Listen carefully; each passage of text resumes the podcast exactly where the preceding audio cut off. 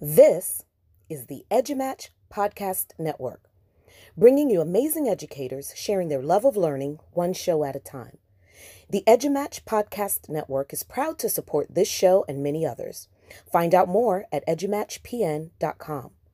The ideas and opinions expressed in this podcast are solely of the individual podcaster.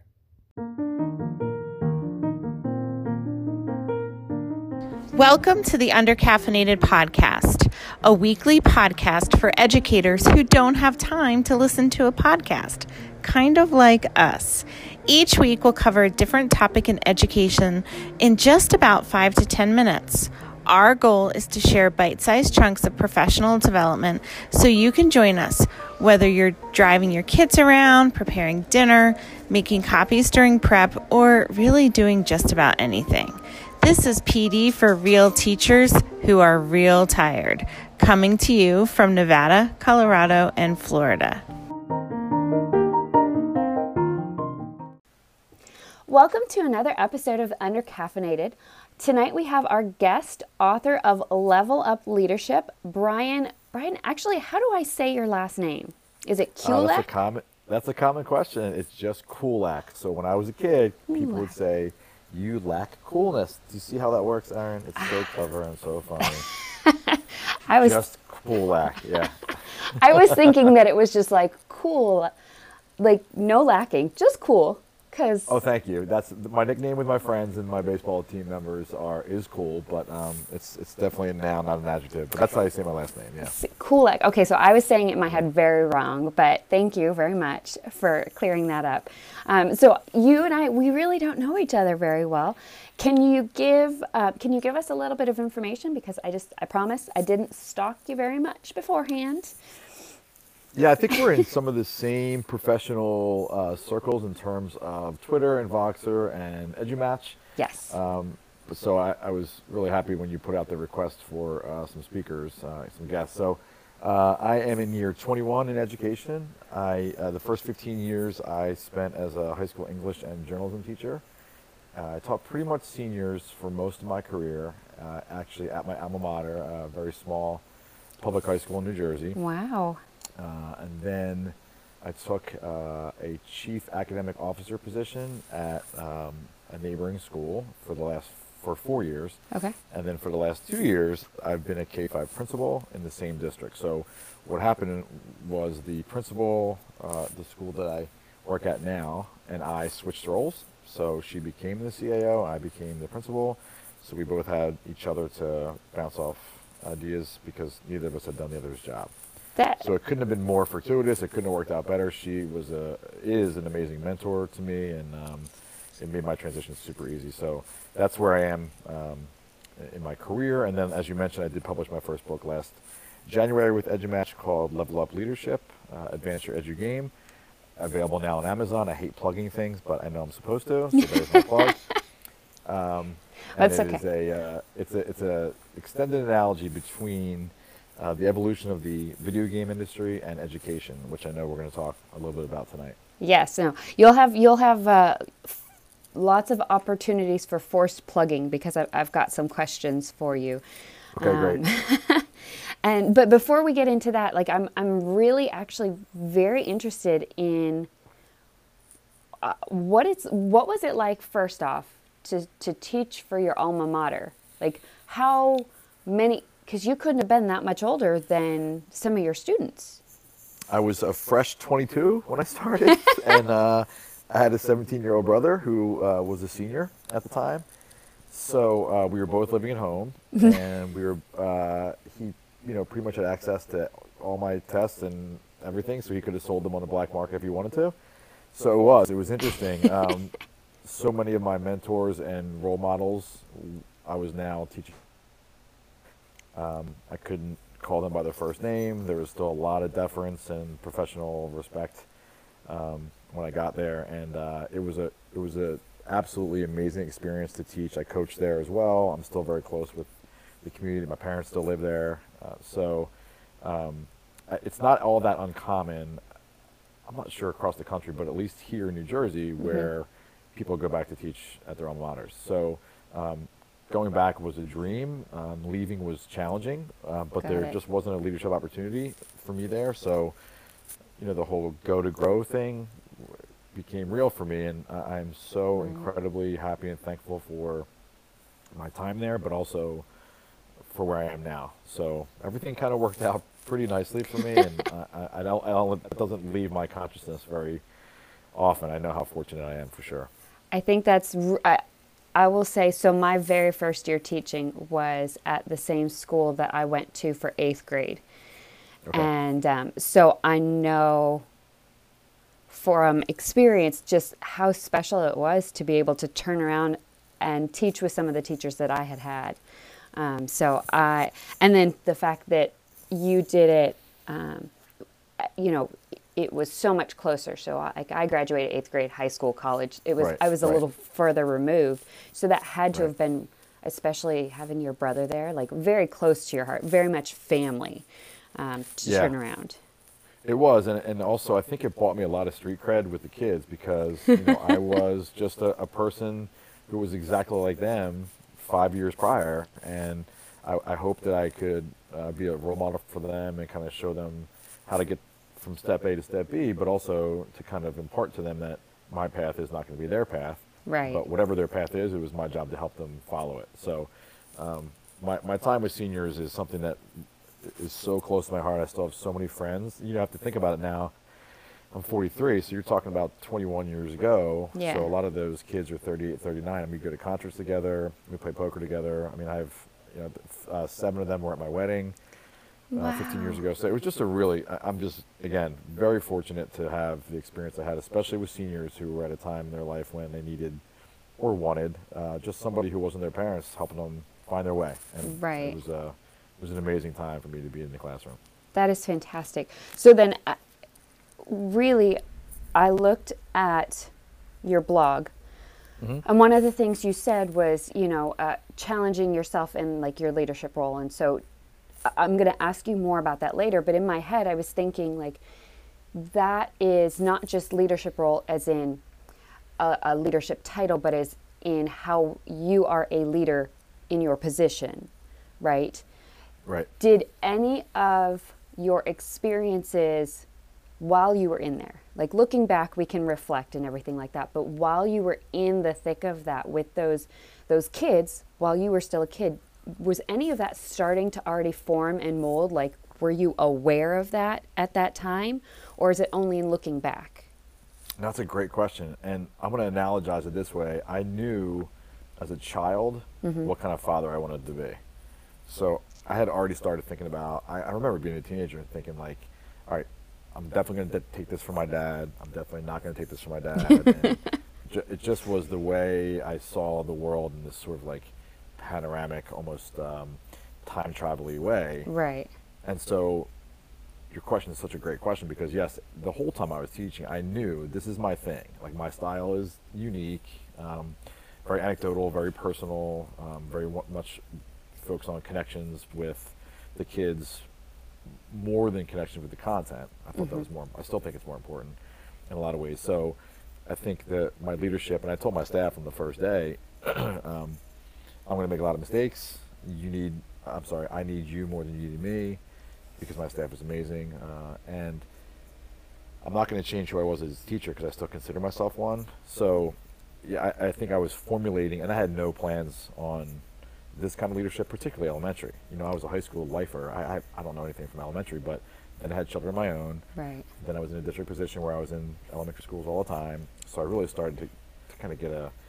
a desire to be around this like bundle of happiness and excitement and hugs, you know, all these wonderful things. And then I just get to go home and do it with my kids. So my whole day is filled with children, which, you know, was awesome. So yeah, I think I knew it for a long time how I would be, and it was going to be very much genuine, and uh, I would make sure that people knew who I was and my all my warts and all the things I thought I could help them with, and, and it, that'll never change for me.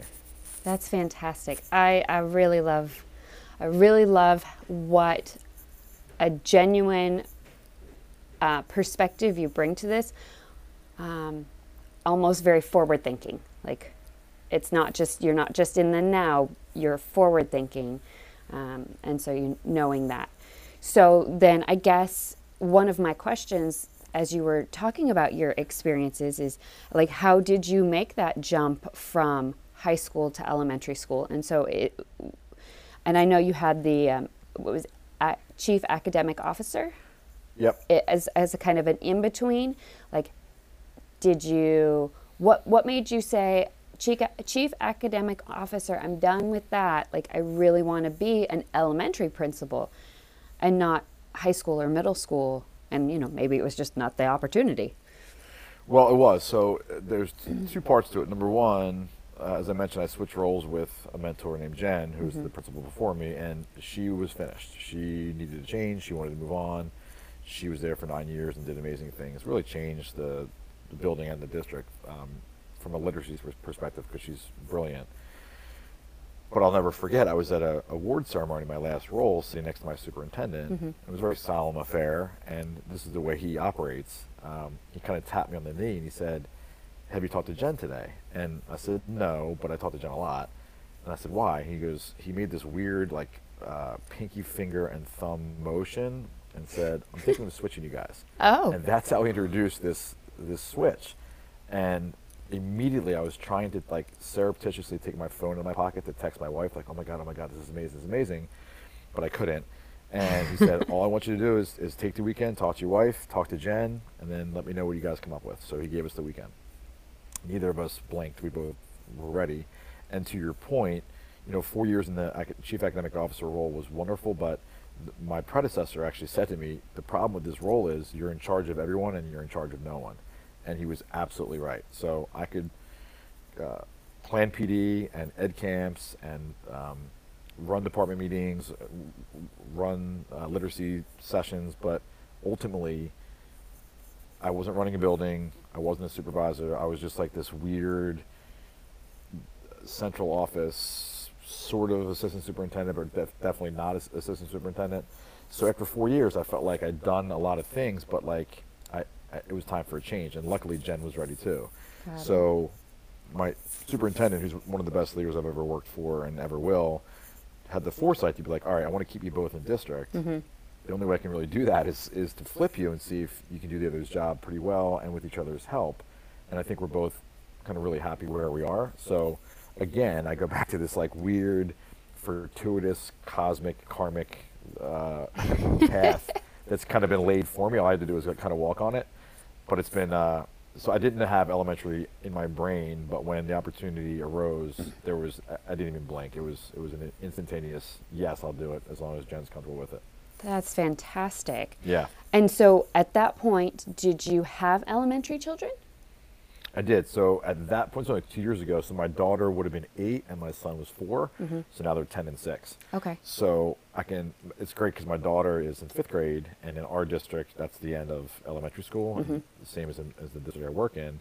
So I bounce stuff off her all the time. Like, what would you do if this happened, especially with a lot of social emotional stuff? Or are you guys doing this yet? Or where are you in math? And she just is like a little assistant teacher. You know, she really helps me. Um, and it's good to have one of each gender because the girl issues and the boy issues as a principal vary. Yes. And so I, when things happen between genders, I can think, okay, what would Abby and Coleman do in this situation? So it's been really helpful. And I think, again, parents really value a leader who has children because I can always say, listen, I get it. I'm a dad. And maybe I use that to my advantage when the time comes. but, Use it. um, but absolutely. And it's true. I mean, I think about things through the lens of my own children. And when I make decisions or discipline um, any children, I'm thinking, okay, is this going to be the best for the kid? And if it were my school or my kids, how would I react? Right. So it's a very meta experience as a elementary school father and principal simultaneously. I think it's very wise, very wise of you not only to to utilize the fact that you are a father, right, but also to utilize your children and their experiences in your school to help you, help gui- guide you. You know, how often do we, um, as adults, go to children and say, "Well, what would you do? What do you think?" Yep. When they're the ones with the, all the creative ideas. Yep. And think about the empowerment too. Like my daughter's going to think back on this like, hey, my dad, when I was 10, was asking me what I would do in this social situation between two girls who just say, can't seem to get along. So Yes. I, I know she loves it, and I, I love her for it. And she's super mature for her age, but um, and my wife has nothing to do with education. So it's a, it's a cool dynamic in my house where like my wife is super helpful because she's a leader too in her field to bounce leadership stuff off each other. But then when it's time to lock it down for education, she's like, "All right, I'm out of here. You guys can you guys talk about it." And, and Abby's really good at helping me think about things from a from a different perspective. So yeah, I think it's been very helpful to have children the same age. Oh, that's that is really really wonderful. Um, so okay, then going back to your blog, and I, I want to talk a little bit about your book, Level Up Leadership. Is there a connection? Because, like I said, with, with your blog, it's kind of on the EduMatch website. It's described as you know, see seeing yourself um, and your leadership is differently. So, is there a connection between your blog and your book, or is it more? Yeah, I'm going to stop there. So I think a life goal has always been to publish. I think that's a, a- a goal for a lot of, of us, and especially a former English teacher. That's kind of always in the back of our minds. But um, the impetus for all of this was I have a, a colleague named Dan uh, Whalen who every year he does a challenge. Now he will not call it a New Year's resolution, Okay. which I respect because it's really not. So one year he said, "I'm not going to have uh, sugar for a year." I'm like, "That's pretty cool," but I didn't have the fortitude to do anything about it. Then the next year he's like, "I'm not going to have beer this year." I'm like, "I'm definitely not going to do that one." and then, then last the, the the most recent year he said, "I'm going to run a mile every single day for 365 days, and I'm going to catalog." And I'm like, "There's no way you're going to do that," but he did it. So, w- watching him, mm-hmm. I thought to myself, "Listen, how much more time can I waste?" talking myself out of writing. So on January 1st of that year, which would have been 2017, I said, I'm going to wake up every day at 5 o'clock. Mm-hmm. I'm going to write for an hour, even if it's just a sentence. I'm going to go to the gym at 6. I'm going to start my day at 7. I will not waver. I will not stop. And I didn't. And so the blog built between January and about May when I launched of that year. And then I um, started writing what would be chapters of this book that would analogize gaming to leadership. And somehow, I I don't remember how this happened, but I, I got hooked up with Mandy Froehlich, which who, who I know you know from Yeah. our, from EduMatch. And I said to her, you know, I'm, I'm following you. I'm really impressed with your work. I read Fire Within, and I want to know her publication process. And I just figured she was a DBC person or a Mark Burns person. And she said, no, I, I'm with EduMatch, and she explained it to me. So from that point, I just I started writing and writing and writing, and the blogs kept coming and coming and coming. I set a goal for myself to, to blog once a week, and as I was doing that, I would blog for a day, and the next day I would work on the book, and then eventually I pitched it to Sarah uh, Thomas at EduMatch, and she and she picked it up. But um, I would say the bl- the blog is still my passion because it's still something I do every week, and I really carve out time to think about my practice and my growth and my field and my staff and my kids in, in various ways, all of which are, you know, analogous. I think that's the best kind of writing is like, hey, here's this thing that you all know about, and here's how it applies to education, which is how the book is written as well. Gotcha. So the, whether there's another book or not, and I hope there is, it doesn't really matter to me because the blog is the blog is my baby, and I, I have a nice, loyal readership, and um, I've connected with a lot of people around the world. I've spoken as a result of it. Most recently, last weekend actually uh, in Philadelphia. So that's that's what I'm most proud of. But the book was uh, was certainly a crowning moment for me. And again, my kids were there at the signing, and uh, we had a nice big party here in New Jersey, and it was just a really cool experience. So uh, I'll never stop writing, and no matter who's reading. But the, Right. the blog was certainly the blog came first, and the book came because of it. Gotcha. Okay. So, excuse me. Tell me a little bit. So, when I first looked at the book cover, when when was your like launch day? January 21st of, of 2019. Okay. Wait, is that right? Yeah, 2019. Yeah. Yeah, because we're 2020 now. Yeah, year. Yeah, year, year. Last year. Yep. Well, happy uh, happy anniversary then. Yeah, thanks. Book anniversary for sure. Yeah. Yeah. Um, so when I first saw the cover, I think the cover is just so cool. Um, I was never. I was never like the arcade kid, right? But I have a, I have games. So, so um, seeing that, I just, I think it's so cool, right? Child of the '80s, right here. Um, and so Yep. Same. Yeah. I, I was thinking it was almost like gamifying leadership. And now as I like learn about you and you know investigate more and everything like that i i really love the idea that it's not necessarily it's not gamifying so can It's you can you just give us um, a little bit of information for those who may have never heard of the book or just not read it uh, Mm-hmm. about why what it is and why we should be reading it in all reality That's a great question. Thanks uh, for that. I actually I wanted to tap into nostalgia because I think nostalgia is both a really powerful tool for any people of any age, but when you really dig into the generation in which uh, you were born or with which you associate, there's a a, a, a collection of nostalgia that's either tangible or otherwise that your mind goes to. So for me, growing up uh, in the 80s, gaming was huge, and, and I remember spending so much time um, just trying to figure out puzzles in games or trying to beat Super Mario Brothers, and just that being the community of friends and and sharing uh, strategies to get to the end of the game w- was so powerful. And then I started thinking about how, as gaming evolved, education did too. And here's the best example I can give you, and it's in the book. So when we grew up, Atari was was right. So it was the king, and you had Pong, and then you had uh, like a basketball game, and you had Asteroids and Pac-Man, and ultimately the controller was a box with a stick and a red button, and that's it. Right. So the- Right. this, the joy the joystick, as it became known, could only go in four directions, and the button could only do one thing. It would shoot a pixelated ball or a pixelated gun or whatever. That's it. But to us, it was nirvana. We, we couldn't believe we had this power in our hands. But that's the way le- educational leadership was back in the day. There was a person in a room, probably behind a desk, mm-hmm. making unilateral decisions with a unilateral device and telling people this is what you're going to do because I'm telling you to do it. And when he pushes that button, and largely it was a he back then, yes you push that red button, this is what you're going to do. And people did it, right? But then time moved on and gaming evolved. We had Nintendo and then Super Nintendo and then even between that we had Coleco and Intellivision and all the way up to PS4 and what we have now. And the controllers changed. So it gave you more power and gave you more choices and gave you more autonomy and agency over what you're going to do as a gamer. So you can make decisions. You could hit pause when you needed to. You could shoot a gun, but also jump in a tree at the same time.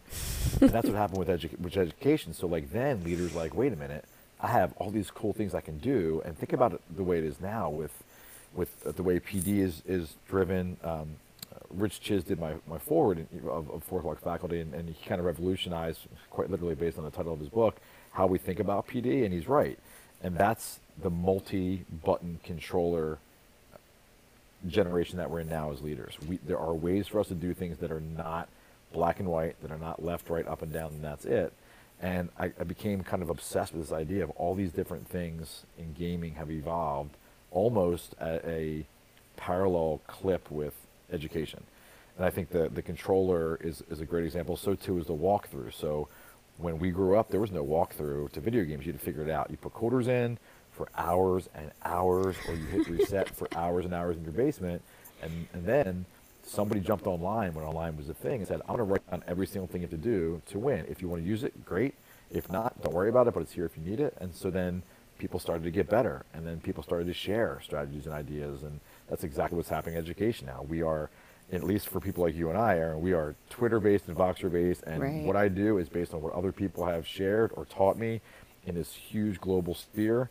Whereas again, before you taught in your building or your district, and that was it. I mean, there just wasn't a lot of sharing. So the book tries to just motivate or um, uh, uh, initiate some change if you're feeling like you're in a, a teaching or a leadership rut or you just want to try something new but not how to do it. I give you all kinds of strategies. At the end of each chapter, there are five ready to use um, strategies or ideas that are based on the all the icons from Mario. So it's like the mushroom, the flower, um, the star. So That's people have nostalgia throughout. And then I had a friend of mine who suggested um, I include a gamer's journal, which is just an anecdotal, like, hey, this is what I did. This is what has happened in my life by way of gaming and leadership. So actually, I had a reader reach out to me and say, listen, I tried the gaming journal, and it, it has changed my practice because now I really think meaningfully about my day and my month and and what I'm doing as opposed to just being bogged down in my office. So there's just a lot of good stuff I think for, for leaders, especially leaders in, in programs that are geared towards um, uh, teaching leaders Right. to um, start start their practice kind of with a lot of things in their tool bag. Wow. Oh my gosh, I love that. And actually, it's like a perfect. I don't. Uh, you might feel like you already a- answered it, but I was going to ask you. You know, based on your book and your experiences, how has the education, like, how has the field of education, how has the field of educational leadership really changed in the last twenty years? And I feel like a lot of that you just you just touched in. Um, so any of us who are in our, you know, 30s and 40s, like Yep. this this this book is really hitting us, you know, right in that nostalgia, right in the we saw how education was and Yep. how it's changed, just like we saw how technology has changed, Yep. like the cell phone and everything like that. Yeah, I think I th- what I'm so happy about, even though you know we get crushed in the media and by by uh, politicians all the time about education, but like silos have been destroyed. You know, they're, they're I, I don't see them as being sort of an implicit part of what we do anymore because it just doesn't make any sense. You can't do any good, you can't make any change if you're working inside a silo. So, I, you know, I think being forthright with who you are and, and what you want to do and, and the things that you haven't done real well helps to um, challenge us to get better. As opposed to when we, as you mentioned, in our 30s and 40s when we were younger, there was no getting better, man. You just check the boxes. Right. You, you pushed the tests. You, you- you, you had your red pen, and that was pretty much it. And we all survived. But I, f- I feel really good about the new generation of students who have this group of leaders who are our age with our level of motivation and connectedness across the globe, and, and certainly with Twitter and Voxer, just have so much more available to them. So I will not buy into this narrative that education is dying or education is getting worse because it is clearly getting better as long as you're kind of talking to the right people in the right places. I agree. Um, so I, I do think that education is getting better, and I think the book tries to harmonize what things used to be with a nostalgic uh, twist with the way things could be if you just are as accepting of the change that we're seeing in education as you would with anything technology or music or gaming or fashion or whatever right. so I'm hopeful, and I hope the book it comes across as hopeful. Um, and I, you know, I spoke to a group of kids at uh, Chestnut Hill Academy, Chestnut Hill University here in, in Philadelphia, and they are kind of they're all young and wide-eyed and very excited and have a lot of ideas and wanted to talk about a lot of things in the book. And that me, when I left, I was like, okay, this is who we can expect to kind of follow us Right. um, with the lead that we are egoless and we are about the kids and about each other. And um, the, the book is, is, is just trying to remind people that there are a lot of ways to do it, and gaming showed us a lot of those ways without even knowing it. Oh, I, that's fantastic. Okay, so if you haven't if you haven't seen the book, heard of the book, or read the book, go get the book, read the book. It's, I mean, gosh, I just, I like I'm so excited about it, and I don't even have it in my hands right now. Like I'm just so excited about it. That's I love kind. it. All right, so so Brian, Yep. cool. I got one final Yeah, there you question for you. Yeah. Yeah. I did stalk you a little bit. I did my research Okay. a little bit. Okay. Pearl Jam does Ah. not exist. It is gone.